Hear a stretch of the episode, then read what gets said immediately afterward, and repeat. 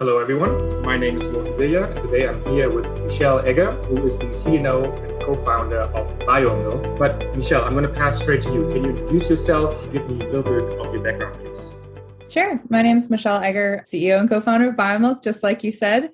Uh, food scientist by training, which is useful here at Biomilq. We're creating breast milk outside of the body. A little about me I've, I've always had two core passions in life. One was feeding people, genuinely. I've always loved to cook and feed others. And the other was finding ways to use my skills to help people. And food science was a natural fit for me. I graduated from Purdue and moved into a, a large CPG R&D role in dairy fermentation and commercialization always with cows, never with humans till this point, and loved that work. I loved finding ways to use technology to leapfrog some of the societal problems we were seeing in the food system. I, I loved my coworkers, I loved the projects I was working on, but it wasn't impactful enough on a day to day basis. Like, who really needs another strawberry yogurt in this world? And so I ended up departing my cushy corporate job and going back to school for my MBA in social impact and entrepreneurship specifically in global food systems change. So, really thinking about how do we advance the way we're going to feed people on this planet and, and how are we going to do so within our planetary boundaries through 2050. And um, super non traditional MBA. I'm not a banker, I'm not a consultant, not a part of any of the, the big evil empires, although there's some benefits to those too for those who follow that path.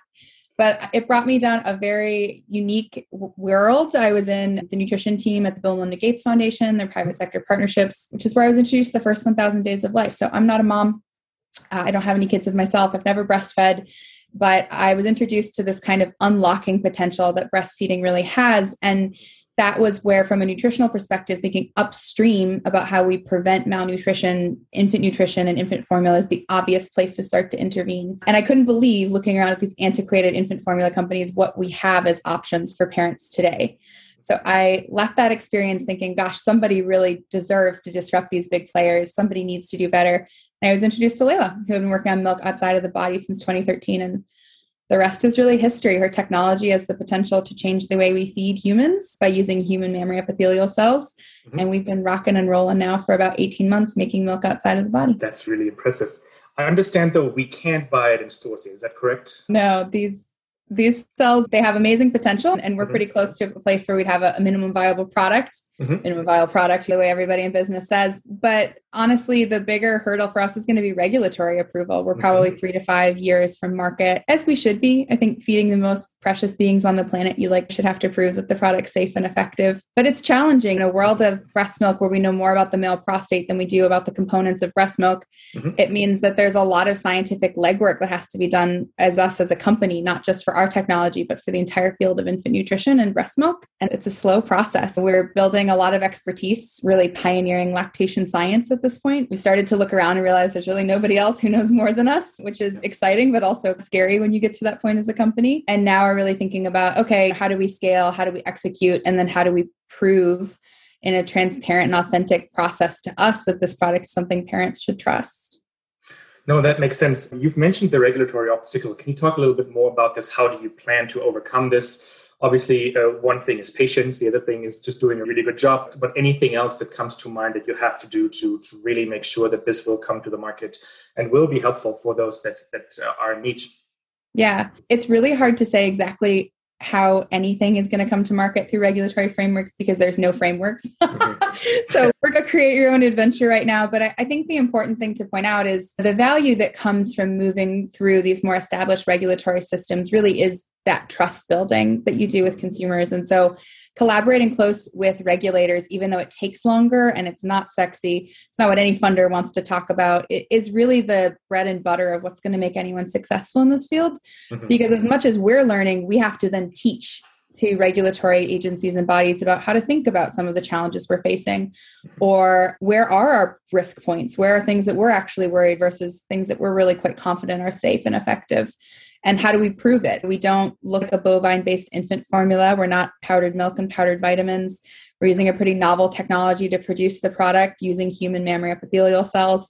And all of that combined means that we're really on the cutting edge of a couple of frontiers and have to really think about how do you bring people along for the scientific journey so that all of us feel confident that this product should come to market not just trying to get there as fast as possible which is always move fast and break things is great to apply to saas software to an online media platform not so much when you're feeding babies. that, that, makes a lot of sense. It, it, seems obviously like a big struggle, and the more you talk about it, I, I haven't thought about this before. I heard this, uh, and it seems like there's so much going into it. Very, uh, I mean, complicated. Uh, obviously cutting edge, super interesting. So far, this is basically an idea. The MVP is now yet, but what's the feedback you've been receiving? What are people saying? What is what are newspapers saying? I'm sure there's been yeah. a lot of pickup on this already. yeah, much more than we expected, to be honest. We had to hire someone to help with comms a lot earlier than a bunch of scientists thought we would. But honestly, consumer feedback has been really good. I thought when you, if you had asked me 10 months ago, what's going to be your biggest hurdle? I would have said consumer acceptance. You're asking someone to take genuinely who they love most in the world and trust with a new technology that they don't understand necessarily. And that is really challenging. You're asking them to do something that's really outside of most people's comfort zone. And so I thought, gosh, trying to convince parents that this product is safe and effective is going to be the hardest. But this problem is so challenging for so many parents out there. 84% of babies in the US are not reaching the exclusive breastfeeding period of six months. Parents are moving to infant formula, feeling incredible shame and stigma and guilt and frustration. That's the only option they have. And so, really, as long as we are able to prove through the normal regulatory bodies that it's safe, people really don't have a lot of questions about anything else. They really just want to know how can we help you? How can we support you? How can you come to market faster? This need is so fundamental to humanity and the experience of trying to feed your child is something a majority of adults in this world at some point experience and struggle with. And so it's really much much more unifying human problem than what most businesses are trying to solve and so we don't have to explain why there's great need. We're usually pressed instead on okay, but how fast can you move and you know, if we can put out a COVID vaccine in a year, why is this going to take five years? And it's like FDA and EU doesn't always work. Those don't always work as fast as you would like.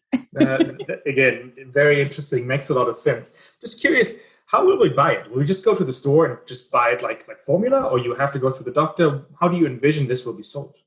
Yeah, so we've gotten a lot of press talking about customized breast milk, which we can produce from a man or a woman's cells, which of course is a really zappy way to talk about this. And everybody wants to talk about customized breast milk which is fascinating and really exciting. But long term, I'm really excited for this to be online, sent straight to your door on the shelf that you usually reach for infant products today and at an accessible price point, at a price point where parents aren't trying to make incredible trade offs still to be able to feed their children. We work as diligently on being able to bring to market as we think about bringing down the cost and bringing up the accessibility once we get there. And honestly, it's pretty easy to launch a super expensive product to coastal elites in America or in Europe or other parts of the world it's much harder to think about how do you get a product that's going to differentially advantage a child in rural Bangladesh. And that's where I think when we start to talk about how do you expand this, how do you create the impact and potential we want to see in this world, those are the questions that keep me up at night, not if I can make sure that moms in New York feel safe in using this product. This has been super enlightening, super exciting. I really hope this all works out, uh, not in three to five years, but uh, COVID vaccine pace uh, and that this is also being distributed all around the world quickly as well. Anyhow, Michelle, this has been absolutely wonderful. Thank you so much, and we hope to have you back in less than three years to talk about how it was launching it. I hope so too. Have a wonderful day, and thanks for having me.